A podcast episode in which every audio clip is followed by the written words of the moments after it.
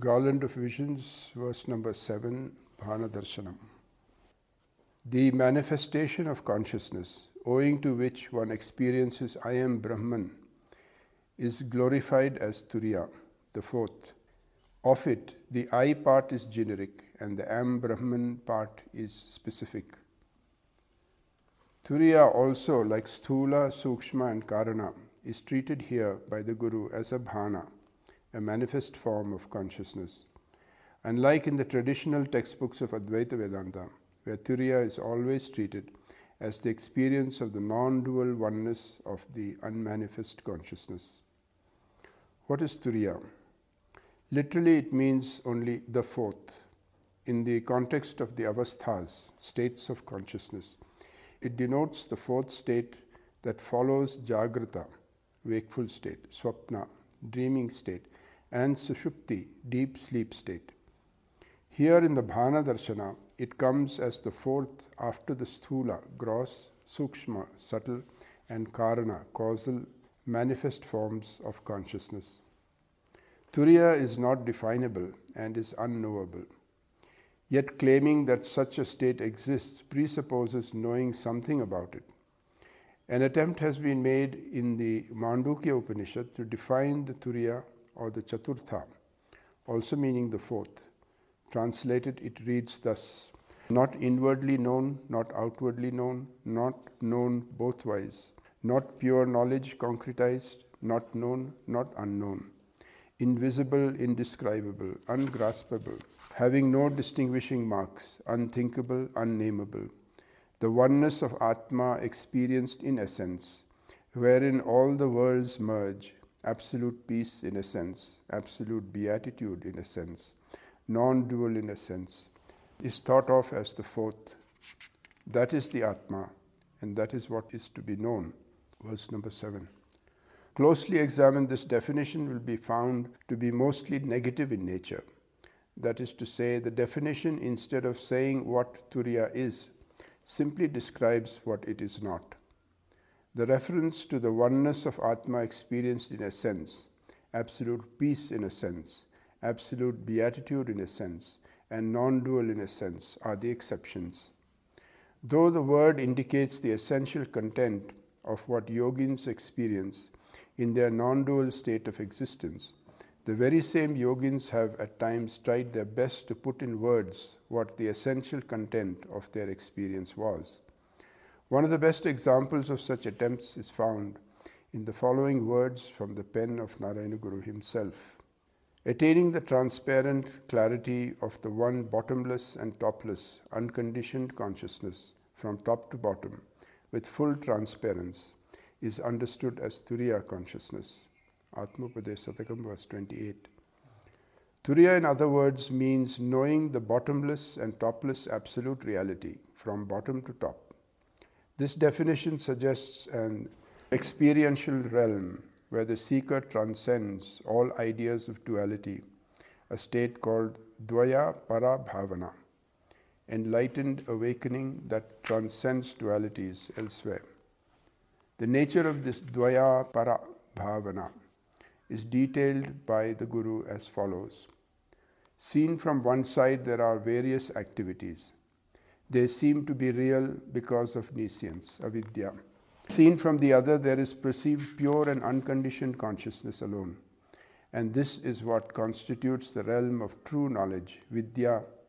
It is Maya that makes the real appear always thus two sided. The enlightened awakening that transcends this duality alone assures the Turiya state. Atmapadesatakam, verse 72.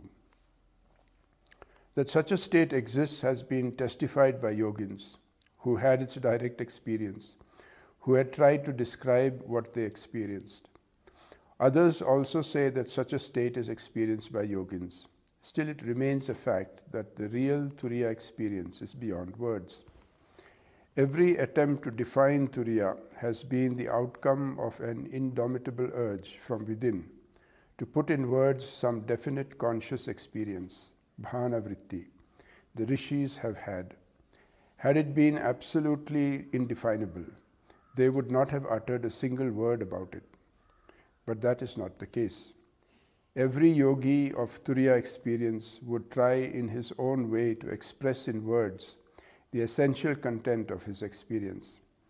And to that extent, it is to be considered a bhana, manifest form of consciousness. Thus, the Guru treats Turiya also here as one of the bhanas. The conscious experience, I am Brahman, Aham Brahmasmi, or one's conscious self identity with the Absolute, is what the Guru distinguishes as Turiya Bhana. Aham Brahma Asmi is one of the great diktas, the Mahavakyas of Vedanta, made more concise here by the Guru as Aham Brahma.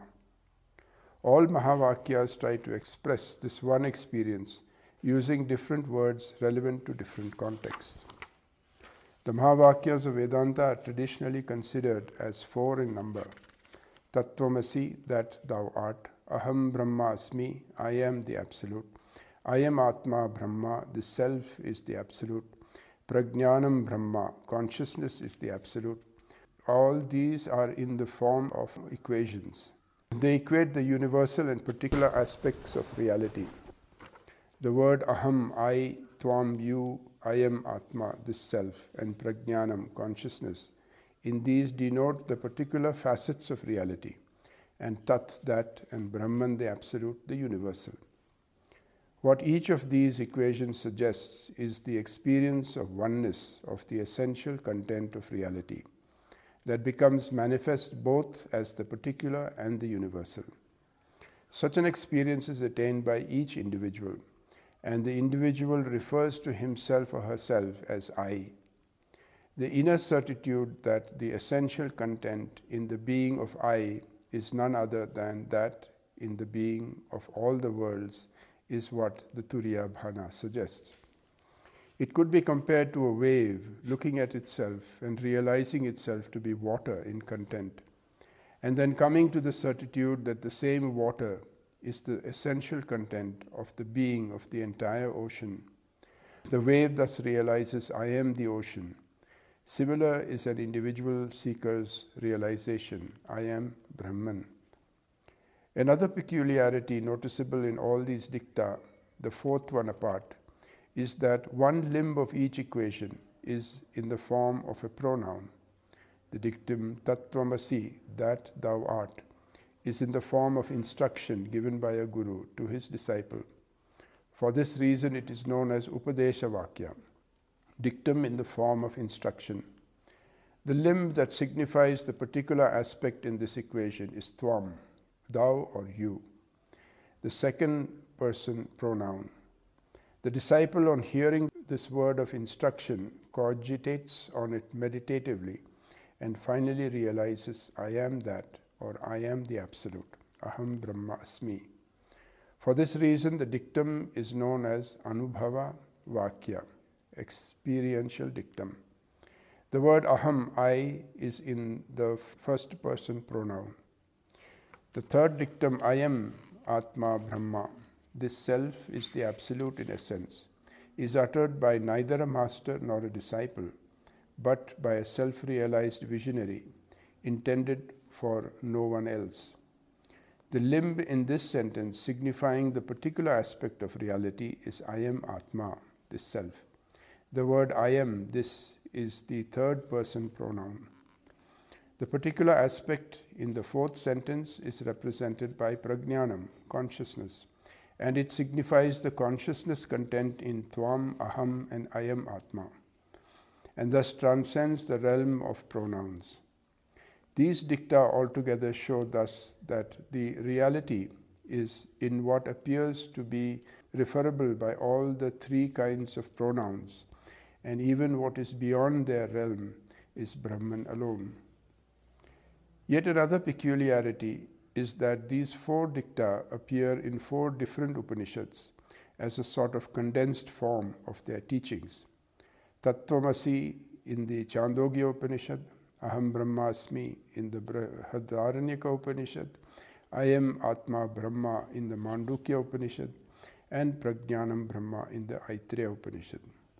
These four Upanishads, in their turn, are appended to the four Vedas Chandogya to the Samaveda, Brihadaranyaka to the Yajurveda, Mandukya to the Atharva Veda, and Aitareya to the Rig Veda. In short, the wisdom content of the four Vedas, summarized in the four Upanishads, is again condensed in the form of the four dicta, each equating the individual seeker, referred to in second person, first person, third person, and personlessly with Brahman.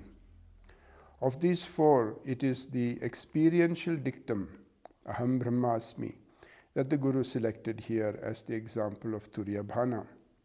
In fact, Aham Brahmasmi is the only example that could be cited in the case of Turiya Bhana, whereas the other three bhanas could have many examples. Suppose someone utters the word Aham, I alone. What the listener then understands would be that he is going to say something about himself. That something could be anything.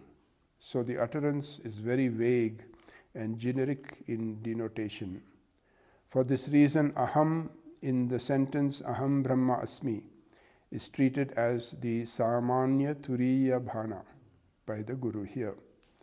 Adding the word Brahman gives a definiteness to the statement, and thus the listener gets a specific understanding about the intention of the other person. Therefore, the Brahman part of the sentence is considered as Visesha Turiya Bhana. As the connotation of the sentence Aham Brahmasmi transcends the realm of Bhana and attains the experience of the self having merged in the Absolute, then no more Aham would be there, no more Brahman would be there.